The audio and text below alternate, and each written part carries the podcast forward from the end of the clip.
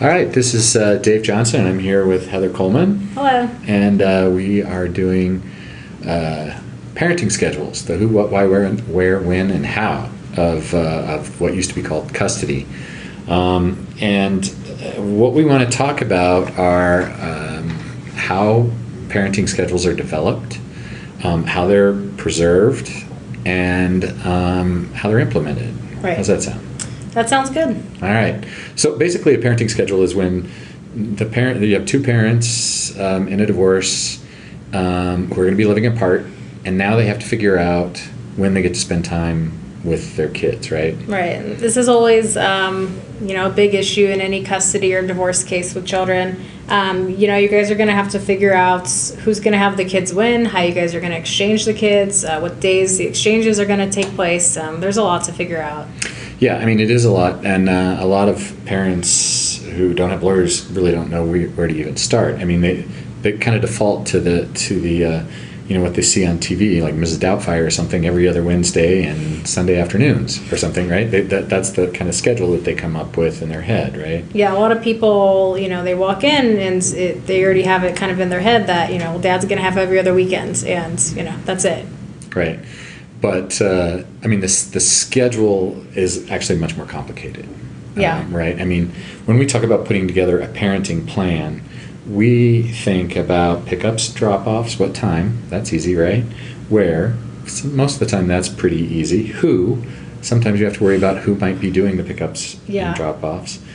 Um, and then you also have um, things like uh, uh, the various schedules over the holidays that can be problematic. Right? Yeah, I mean, there's there's really just so much that goes into it. I mean, the actual parenting time schedule is what's going to take up, uh, you know, the, the bulk of your parenting plan. I mean, you do have to worry about what time the children are going to be exchanged, and um, you know, this come this becomes a little tricky um, with you know holidays or non-contact school days. Um, if you're exchanging before or after school, then if the kid doesn't have school, where, when, things like that. Um, who's going to do the exchanges? Maybe you guys aren't able to have physical contact. You're going to have to have a third party assist. Um, so there really is a lot to think about. Is there one right parenting schedule? No, I mean there's there are so many parenting schedules. I mean, um, I mean generally what's going to work best is going to be suitable to the children's ages, the distance between you guys, um, how well you guys get along, things like that. So, uh, one of the common things that I talk to people about is developmentally appropriate parenting schedules. Um, I assume you do the same thing. Right. What does that mean? Um, so basically, you don't want to be exercising, for example, a week on, week off schedule with a one year old. Um, that's just not good for them because Why they're is it not, not good for them? They're not developmentally ready to be away from one parent or the other um, for a significant amount of time.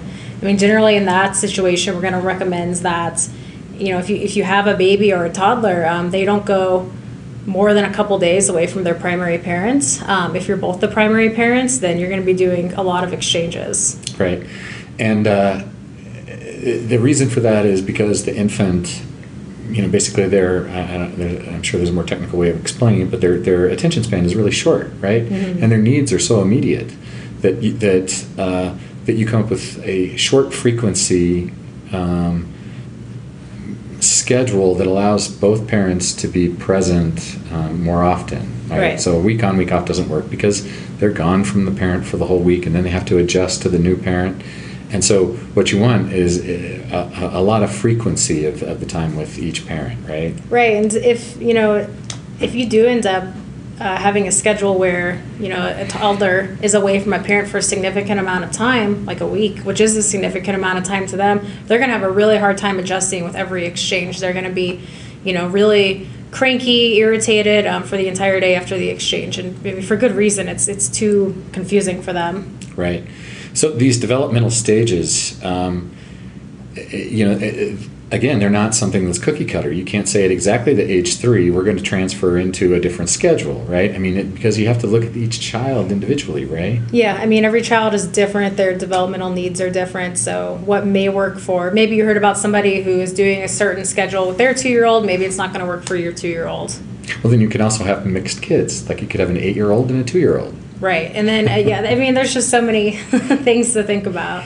Right. And uh, so let, us talk about how we uh, how we try and get our clients to resolve the issue of parenting schedules before we have to go and have a judge figure it out for us. How do, how do lawyers typically help parents, parent clients, figure out a parenting schedule? I mean, ideally, we're going to be talking about a parenting schedule, you know, from that first consultation all the way to the end of your case. I mean, it's really something to always be keeping in the back of your head. It's something to think about at the very beginning. You know, where do I want my kids to be?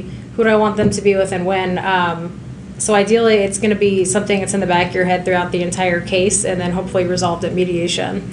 I mean, it is something that you start talking to the client about at the consultation and further because. Um, again, so many factors go into it. You need a whole lot of information to help the client and the parent uh, figure out a parenting schedule.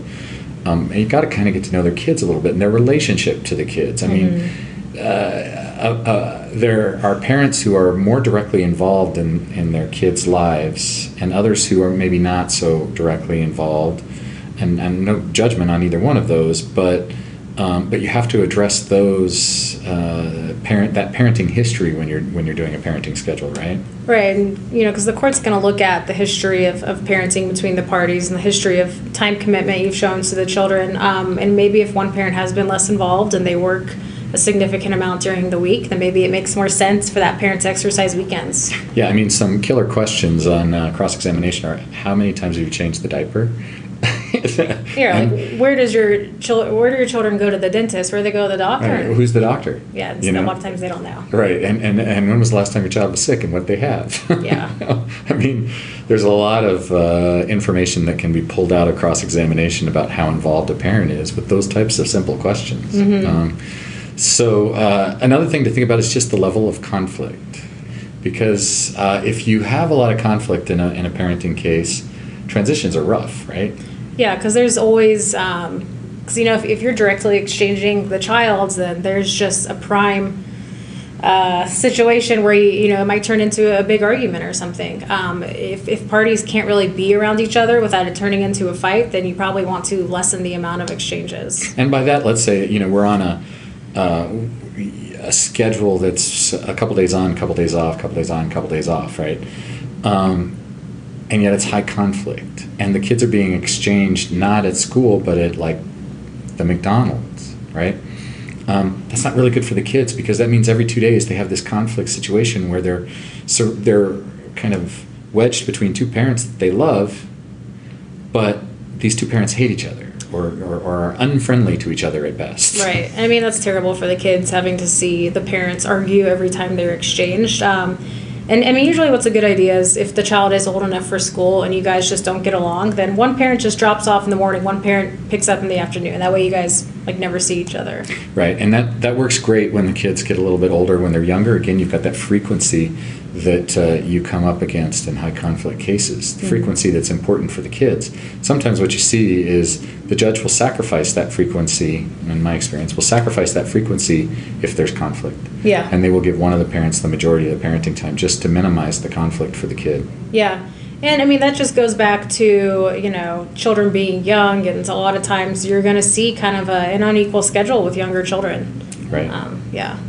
So, uh, other things to think about when it comes to doing, developing a parenting schedule. Um, what about holidays, vacations, birthdays, things like that?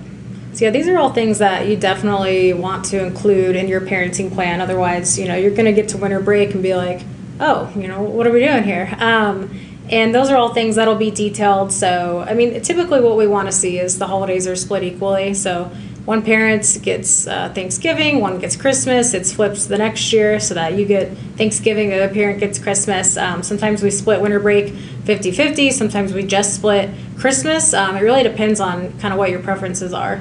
Yeah. And, uh, and again, it also depends on the level of conflict. Right. Right.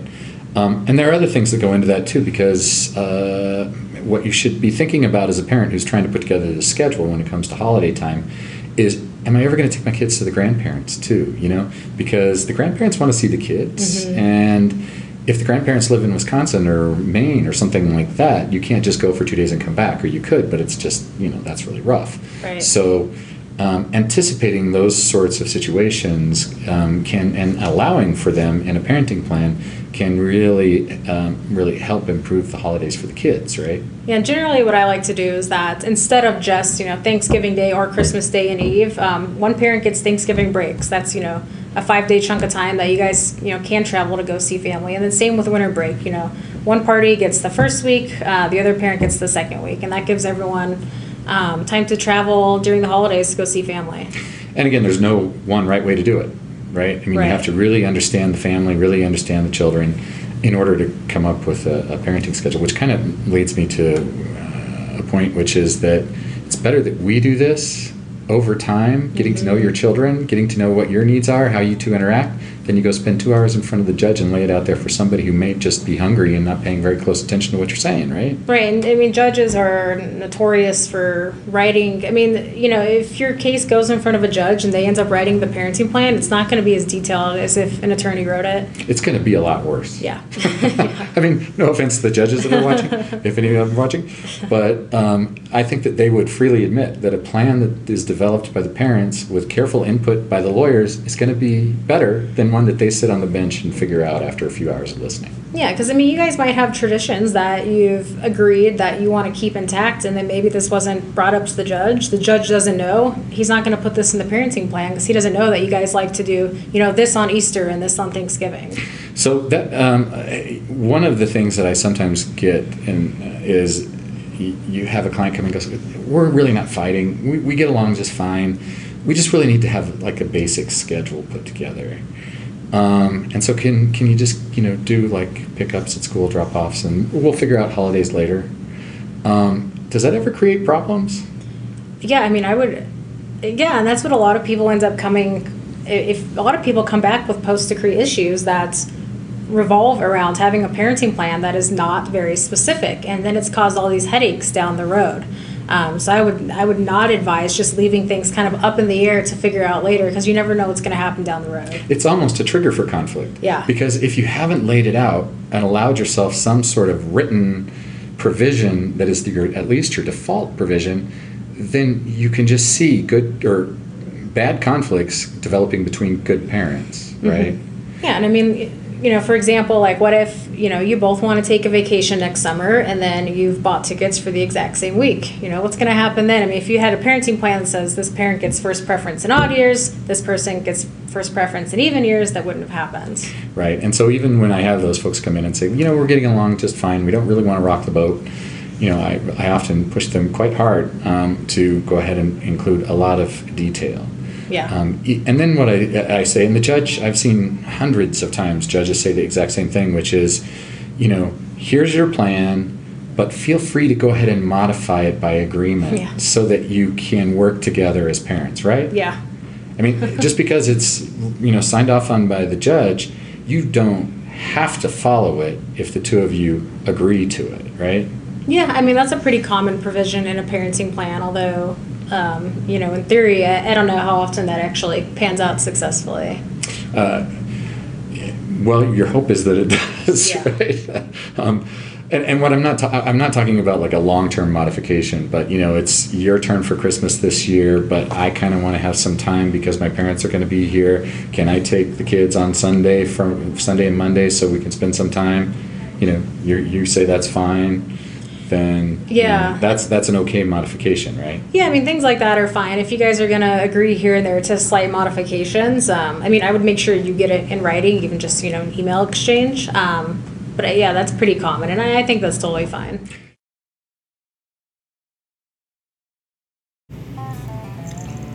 Thank you for listening to this week's Divorce Insight podcast.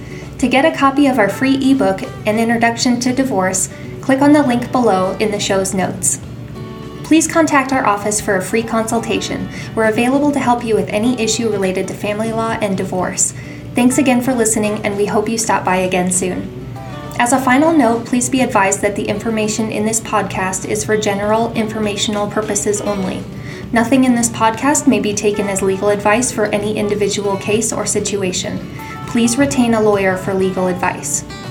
This information is not intended to create, and receipt of or listening to this podcast does not constitute an attorney client relationship.